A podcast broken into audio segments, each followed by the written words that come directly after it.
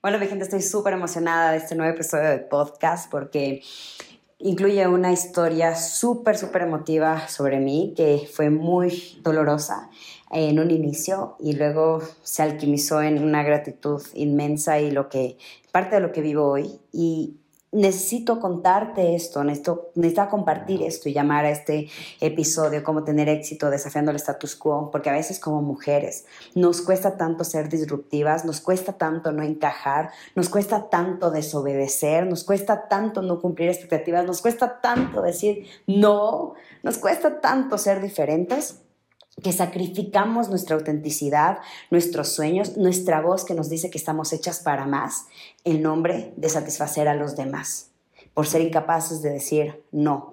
Y hay una frase que dijo Gina Devi una, una vez que fue, nunca en mi vida he conocido a una sola mujer que no sienta dentro de ella que tiene mucho, que la vida tiene mucho más para ella, que está hecha para mucho más. Y seguramente estás escuchando esto y resuena contigo el en este momento sentir que todavía tienes mucho más para dar, que la vida tiene más para ti, que puedes crear mayor impacto, mayor, mayor, mejores versiones de ti misma. Quédate a escuchar esto porque lo que tengo para compartirte pueden ser reglas de vida que te van a ayudar eh, a crear, ¿verdad? Ah, muchas veces nosotros creemos que nuestros sueños son locos, ¿verdad? Y eso, eso yo también creía. Yo siempre, desde muy chiquita, fui rebelde. Desde muy chiquita pensé diferente y quise ser diferente. Y pasó un gran periodo de domesticación, puedo decir, de parte de la educación convencional de mi familia, en que me, me haga sentir mal por ser diferente, que me haga sentir mal por ser rebelde, que me haga sentir mal por desobedecer. Y eso se queda guardado en, nosotros y luego cuesta mucho volver a, a, que esa chita guardada en nosotros, esa loba dentro de nosotros, deje de creerse oveja. Eh, para mí, este fin de semana fue muy emocional porque se casó mi hermano, mi hermanito chiquito bebé, que ya tiene 26, 27, va a cumplir 27 años. Y fue muy emocional porque pude estar en todo todo el, eh, su proceso. En estos dos últimos meses decidí venir y quedarme en Ecuador para acompañarlo, ver cómo creaba su boda, cómo ideaba su nuevo hogar, acompañarlo en la mudanza y fue muy, muy bonito. Y digo, wow, qué gratitud siento por la vida que hoy tengo, que me da esa libertad de no trabajar y decir, este día no trabajo y me doy todo el día para ir a hacer shopping de la nueva casa con mi hermano ese día no tengo ninguna oficina, así que puedo viajar y pasar y crear los últimos recuerdos de soltería con mi hermano.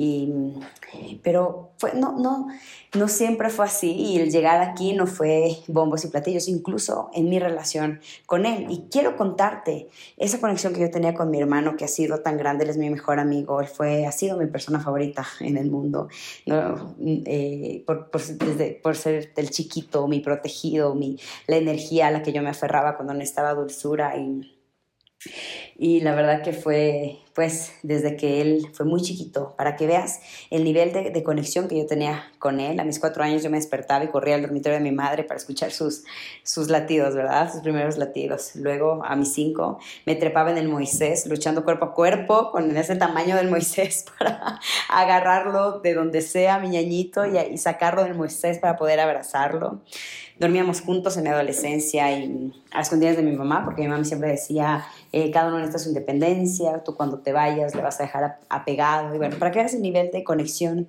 que yo tenía con mi hermano. Él era mi, mi protegido realmente. Pero cuando yo decidí tomar un camino diferente al éxito, uno de los precios más caros, y que fue pucha que fue caro, que tuve que pagar para hacerlo, fue tener que alejarme de él y no solo geográficamente, aunque nos amábamos muchísimo y realmente éramos muy importantes el uno al otro, él quería mi felicidad. Lamentablemente no teníamos la misma definición de, felicidad y eso hizo que rompamos totalmente con nuestra relación y durante dos años no nos dirijamos la palabra.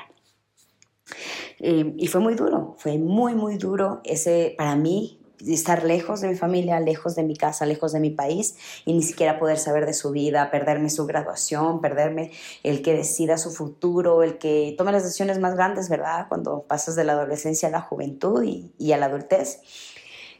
porque fueron cinco años que yo estuve lejos de, de, de mi casa. y dos años sin saber nada de su vida, de que no quiera saber de mí. Y fue muy, muy duro. Incluso eh, había momentos que yo sentía que esa soledad, esa incomprensión, ese dolor, no valía la pena dejar tanto por ir por mis sueños que los sueños que ni siquiera estaba segura que iba a poder lograr, los sueños que ni siquiera sabía que yo merecía, los sueños que ni siquiera sabía ni había comprobado, comprobado que eran posibles. Yo firmé un, como un pagar en blanco, hijo de pucha. O sea, como que me endeudé una brutalidad sin saber si iba a poder ser capaz de pagar esa deuda y si iba a volver a, si, si iba a valer la pena esa gran inversión que, iba, que estaba haciendo, de mi energía, de, de lo que estaba haciendo, el uso de mi vida, de mi tiempo. Entonces, imagínate, fue súper difícil. Y yo necesitaba contar esta historia porque recordando está en esta boda con, con, mi, con mi ñaño, decimos ñaño en Ecuador, recordando todos esos, eh, ese es, ese, esa transición, ¿verdad? Y fue irónico. La palabra que le pongo hoy es irónico, porque realmente lo que importa hoy es que ese dolor, que se puede decir, fue alquimizado en gratitud las decisiones de vida que yo tomé, que fue, pues, entre ellas dejar la universidad, perseguir mi propósito, mi rebeldía y con el norte de mi propósito y la educación no oficial de negocios, me permitió estos meses estar con él, acompañarlo, verlo preparar todo, apoyarlo. Y no solo eso, sino que pude financieramente apoyar a que él hoy tenga un negocio que le facilita empezar su familia y volverse cabeza de hogar. Para mí eso lo fue todo y es la definición real de, de lo que es para mí vivir una, una vida de riqueza y de, de, haber sido fiel a tu autenticidad, del haber cosechado, cosechado el gran precio de seguir tu llamado y tu autenticidad. Hace, un año, hace unos años yo tomé una decisión durísima que me hizo, pues, me costó, como te cuento aquí, pero la que gracias a ella hoy me permitió cosechar el tener este tiempo, esta libertad, esta soberanía y las herramientas financieras para siempre, siempre estar ahí para cuando la gente que yo más amo me, me necesite. Para mí eso es riqueza. Yo no cuento, yo no cuento cuánto tengo en el banco, ni siquiera lo aparento. Si tú me ves por la calle, realmente muy rara, muy, muy, muy rara vez yo vestiré recontra chic, porque soy una persona contra, este, eh, simple. Incluso a veces he salido en pijama a comprar cosas, porque eh, para mí la, la riqueza no es lo que te pones, es lo que puedes dar el nivel de generosidad al que puedes llegar, el nivel de comodidad también y los recuerdos que puedas crear. Entonces, saber que hoy. Lo tengo todo y puedo incluso dar más de lo que un día soñé a la gente que amo, y saber que mi propósito se convirtió en mi riqueza y mi, mi rebeldía en la fuente de generosidad a mi tribu,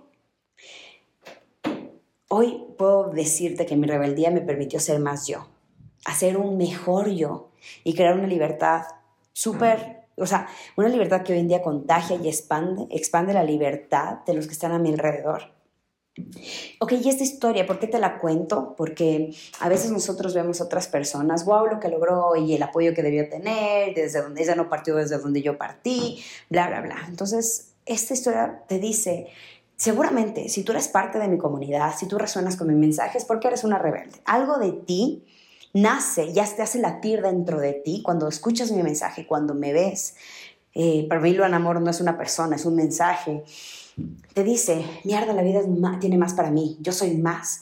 Eh, hay un llamado dentro de mí que es disruptivo, que es loco, que no lo veo en las personas más cercanas que me rodean, pero yo siento que es posible. ¿Okay? Entonces, quiero decirte que seguramente también te sientes una loba solitaria a veces, incomprendida, desubicada, sola, con tus locos sueños. Y quiero que recuerdes eso. Está bien sentirte así, está bien y es parte del proceso. No te puedes saltar, como dice ese TikTok, can we skip to the good part? No, no te puedes saltar el precio que tienes que pagar para el nivel de libertad que quieres adquirir, para el nivel de impacto que quieres crear. No existen atajos.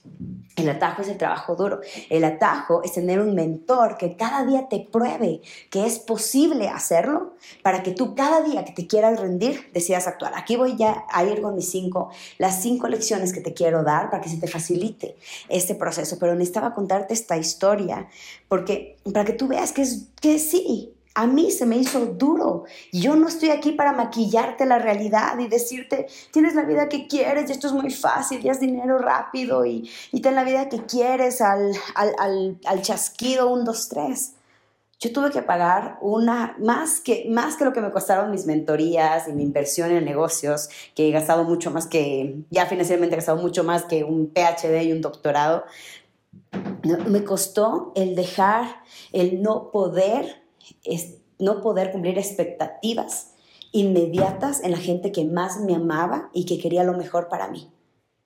Eso fue muy difícil, pero ¿sabes qué? Si tú estás aquí escuchando esto, seguramente tu voz interior te está diciendo que necesitas ser la pionera de un cambio. Hay personas que nacieron para ser disruptivas. Hay personas que nacieron para ser rebeldes y hay personas que no. Y cualquiera de las dos está bien. Esa es la primera lección.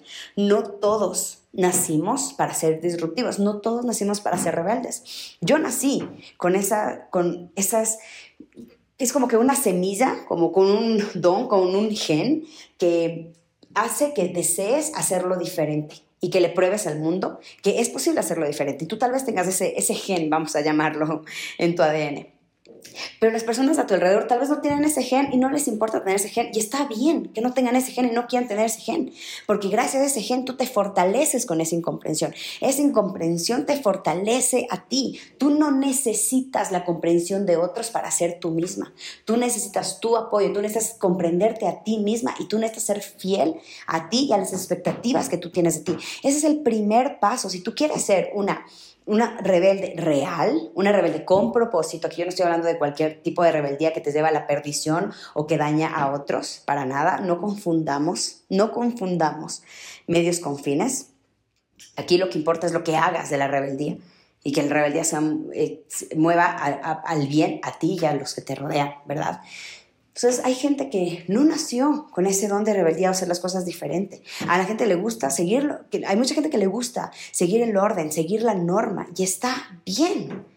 Porque nosotros crecemos del contraste que hay unos a los otros. No esperen que todos los demás sean igual que tú, que tengan la visión, que vean el mundo que tú ves que aún no existe.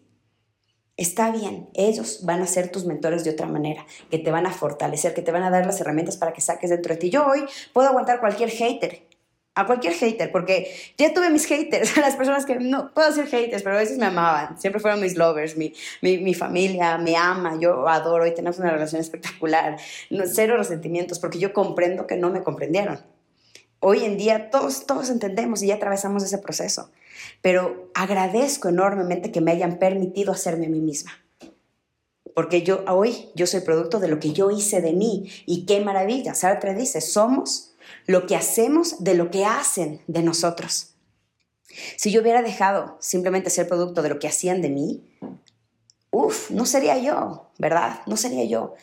tal vez tu voz interior te está diciendo que necesitas, que tú naciste para ser la pionera de un cambio que puedes ser la, creador de una, la creadora de una revolución a tu alrededor. Y si es que es así, significa que no naciste para encajar, sino para romper esquemas, para crear nuevos caminos más iluminados, más simples para otros, mostrar con hechos lo que hoy es considerado imposible para otros. Así que abraza tu rebeldía, bendice tus ganas de desafiar el status quo. Estás aquí para revolucionar y hacer el mundo avanzar, no diciendo, sino mostrando. Así que deja que no te comprendan. Su incomprensión de hoy será su admiración mañana. ¿Ok? Así que acepta y comprende a las personas que no aceptan lo diferente, porque todos tenemos aportes diferentes. El que no seas rebelde no te hace menos. Pero ser rebelde y no seguir a tu rebeldía, sí, te hará menos, porque te hará más infeliz. ¿Ok? Entonces, explota el potencial que traes. Segundo, y quiero que pegues esto en tu baño, no naciste para luchar por ser comprendida. Entonces, y repítelo, no nací, no estoy aquí, no fui pues en este mundo para ser comprendida. O naciste para ser comprendida o naciste para mover el mundo hacia adelante. Tú eliges. Porque si Elon Musk, eh, Zuckerberg, Steve Jobs, eh, pues eh, Mandela, Luther King hubieran dicho yo nací para ser aceptado, yo nací para encajar, yo nací para que buscar comprensión de otros, no hubieran movido al mundo hacia adelante. Ellos sabían para qué estaban aquí. y, eligieron, decidieron elegir, por más duro que haya sido a veces, por más difícil, por los precios que hayan tenido que pagar, siguieron fieles a la causa para la que ellos decidieron que estaban puestos aquí. Así que no naciste aquí para luchar por ser comprendida. ¿Ok? El cuarto, sí, invierte en tu rebeldía, ¿sabes? expándela. Siempre, siempre que, que el norte de tu rebeldía sea tu propósito, merece la pena que la expandas, que la sigas, que inviertas en ella. Una vez alguien me dijo, en realidad alguien que de mi ciudad, yo nací en Riobamba, una ciudad muy chiquita en Ecuador, y conocía a una persona que nos hacía, nos hizo el vuelo de parapente una vez. Y bueno, lo conocí en mi, juventud y, y, pues nunca más lo volví a ver, pero bueno, luego me encontró en redes sociales y le dijo a mi hermana, nunca había visto a alguien que haya convertido a su rebeldía en algo tan bueno para el mundo. Y yo me quedé pensando cuando mi hermana me dijo eso, dije, es que es verdad, así debería ser. E, está tan mal visto la rebeldía, pero yo creo que simplemente ser rebelde es ser diferente. Ser rebelde es escuchar tu voz interior más que los otros, tu potencial, lo que tu, llamado, tu, tu, autenticidad y ponerlo al servicio de algo más grande que, que, tú. Tú no importas hasta cierto punto, esa es la realidad. A veces nos hacemos los importantes, creemos que todo se trata de ti, no. No, la vida, la vida se trata de ti, pero no tiene nada que ver contigo. Trata sobre las vidas a las que tú puedas tocar, a las, a las vidas y las transformaciones que tu paso por la tierra pueda crear porque después de todo eso va a perdurar. Nosotros, pues, en unos años vamos a estar tres metros bajo tierra, ¿verdad? Pero si tu rebeldía y tu pensamiento diferente puede hacer y mostrar a personas que hay otros caminos, eso es lo que vale la pena. Así que invierte en tu rebeldía. ¿Cómo yo pienso diferente? ¿Cuál es esa voz? ¿Y cómo puedo invertir, sí, en ella, en educación, para hacerla crecer? ¿Ok? Como Chanel, y fue disruptiva en ese momento sobre, sobre la moda. Tantas marcas, tantos legados que se han creado por empezar diferente y, y haberse educado para traer a la vida. Entonces, yo en vez de renunciar a mi rebeldía, la usé para crear un impacto, para convertirla en un impacto. Y la, quinta lección que te quiero compartir y esa me encanta y quiero que te quedes con esto. Si es que hay una lección que quiero que te, con la que te quedes es que creas, por favor, cree en los milagros. Los milagros sí existen, pero ¿sabes cuándo aparecen? En el momento, en, la, en el acumulo de momentos en los que cada vez que quisiste huir, decidiste quedarte.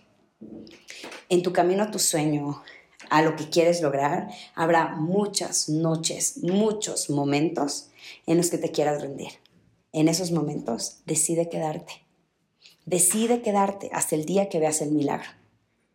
Todas esas noches, no te puedo negar. A mí, para mí fue tan duro, tan duro, tan duro alejarme de mi hermano, de mi hermanito, sentir que lo abandonaba, sentir que lo desprotegía, sentir que, que era una mala hermana, sentir que me perdía de su vida, y sentir que lo que estaba haciendo no estaba valiendo la pena porque ni siquiera me sentía capaz de lograrlo, fue muy duro. Pero cada noche que me quedaba dormida llorando, sí, porque fue muy duro, cada noche que quería rendirme, quería regresar a sus brazos, quería reconciliarme con él, quería regresar y decirle, ok, ok, ok, voy a ser normal.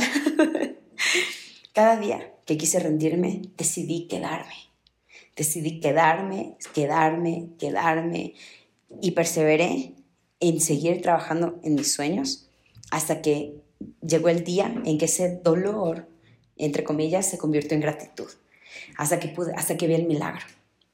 Así que quédate hasta que se vea el milagro. Quédate hasta que la cosecha sea tan grande que ni siquiera puedas creer, hasta que sientas, hasta que sientas que ese precio que pagaste fue pequeño porque hoy en día yo tengo un nivel de libertad que puedo estar con mi familia, disfrutarla más que nunca. No, no tengo horarios, no tengo cosas fijas, no tengo compromisos. Yo, mi prioridad es crear recuerdos. Esa es mi riqueza. Hoy puedo darles a mi gente más de lo que yo creía posible que se podía dar. Entonces, si me preguntas, Lu, ¿valió la pena todo ese tiempo fuera, cinco años de no ver a tu familia, de, de haberlos decepcionado hasta cierto punto, de perderte cosas importantes, acontecimientos importantes de la gente que más, más querías. Tú, tú me preguntas, yo voy a decir, sí, mil veces sí, mil veces sí. gracias a eso, fue, hoy lo veo como algo muy pequeño, un costo muy pequeño para todo lo que me dio y lo que eso como efecto mariposa ha podido impactar no solo a miles de mujeres que no conozco y que he tenido la fortuna de ayudar, a mí, para mí eso, es un honor, y además poder ayudar a mi familia y verla a mi hermano con un negocio creciente, el que no, no se quedó en sueños porque yo pude financiarle, yo pude ayudarlo a emprender, a emprenderlo. Eh, eh, invertí en él y, y, saber que hoy es una cabeza de hogar, que tiene esa tranquilidad, esa paz financiera para iniciar, eh, siendo, siendo ya padre de, padre de familia, pues, pero sus hijos son tres, tres perritos, ¿no? Ah, la verdad que no hay nada, nada se compara con eso, así que es legendario lo que estamos creando hoy en día como mujeres, donde la mujer está tomando liderazgo del mundo, donde la mujer está ya poniendo por fin su voz en el mundo, porque cada mujer que te va a ver, ya viviendo tu utopía, se va a sentir inspirada. Así que por cada lobo solitario, por cada rebelde que quiera hacerlo diferente, va, va a ver en ti esa, esa utopía realizada y va a decir, mi voz interior tiene la razón, porque nosotras vamos a ser el ejemplo de que es posible, de que otra forma es viable. Y las nuevas generaciones y las mujeres que vienen detrás de nosotros se van a inspirar en ese ejemplo. Así que hazlo no solo por ti, sino porque el mundo se va a beneficiar de verte haciéndolo. Espero que esto les haya ayudado, mi gente hermoso. Desafiamos al status quo, que creo que el mundo necesita cada vez más caminos, más formas y un poquito dejar de romper la, romper la regla y descubrir que habían cosas más increíbles. Te mando un fuerte abrazo y me encanta, me encanta saber que te estoy acompañando en este camino a a tu propósito. Un abrazo.